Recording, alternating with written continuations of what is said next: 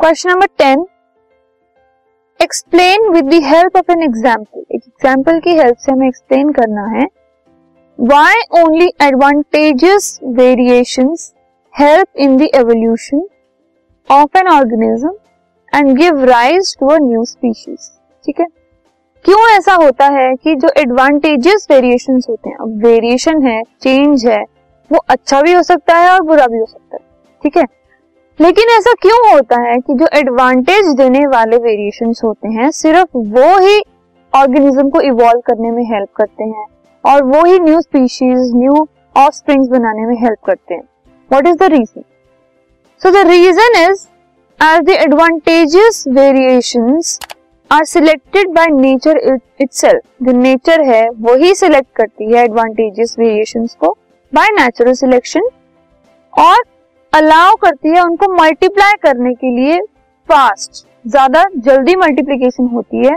अगर natural selection से कोई जीन क्रिएट हुआ है या फिर कोई वेरिएशन क्रिएट हुआ है because such variation help an individual to survive in a better manner in changing environment अब कोई बुरा चेंज होगा तो वो हमें सर्वाइवल में थोड़ी प्रॉब्लम ला सकता है। लेकिन अगर बेटर चेंज होगा तो वो सर्वाइवल को अच्छा बना सकता है और बेटर बना सकता है। ठीक है? सो so, अगर एडवांटेजेस वेरिएशन होता है तो उसको नेचर सेलेक्ट करता है एंड उसको मल्टीप्लाई होने में इट हेल्प्स ठीक है?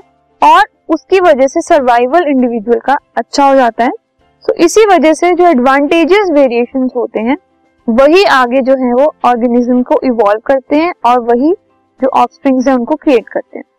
For example evolution of eye ठीक है eye was evolve which occurred bit by bit slowly slowly हुआ था ये एवोल्यूशन और एक स्टेप पे नहीं हुआ था। It took many years and it took many steps the rudimentary eye was advantageous to planaria और octopus though a clear image was not form as in humans but it gave an advantage human beings और octopus planaria अगर इनको compare करें सो so, उनके अंदर आई में evolution हुआ है और इवोल्यूशन होने की वजह से क्लियर इमेज जो है वो दिखने लगी है।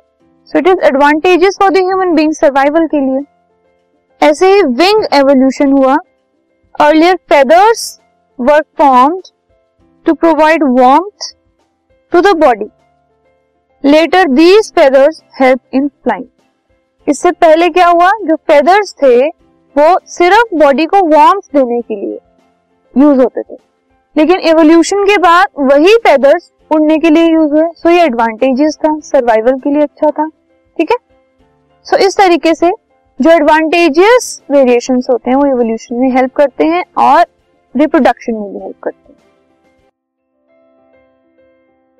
This podcast is brought you by hub hopper शिक्षा अभियान अगर आपको ये पॉडकास्ट पसंद आया तो प्लीज़ लाइक शेयर और सब्सक्राइब करें। और वीडियो क्लासेस के लिए शिक्षा अभियान के यूट्यूब चैनल पर जाएँ।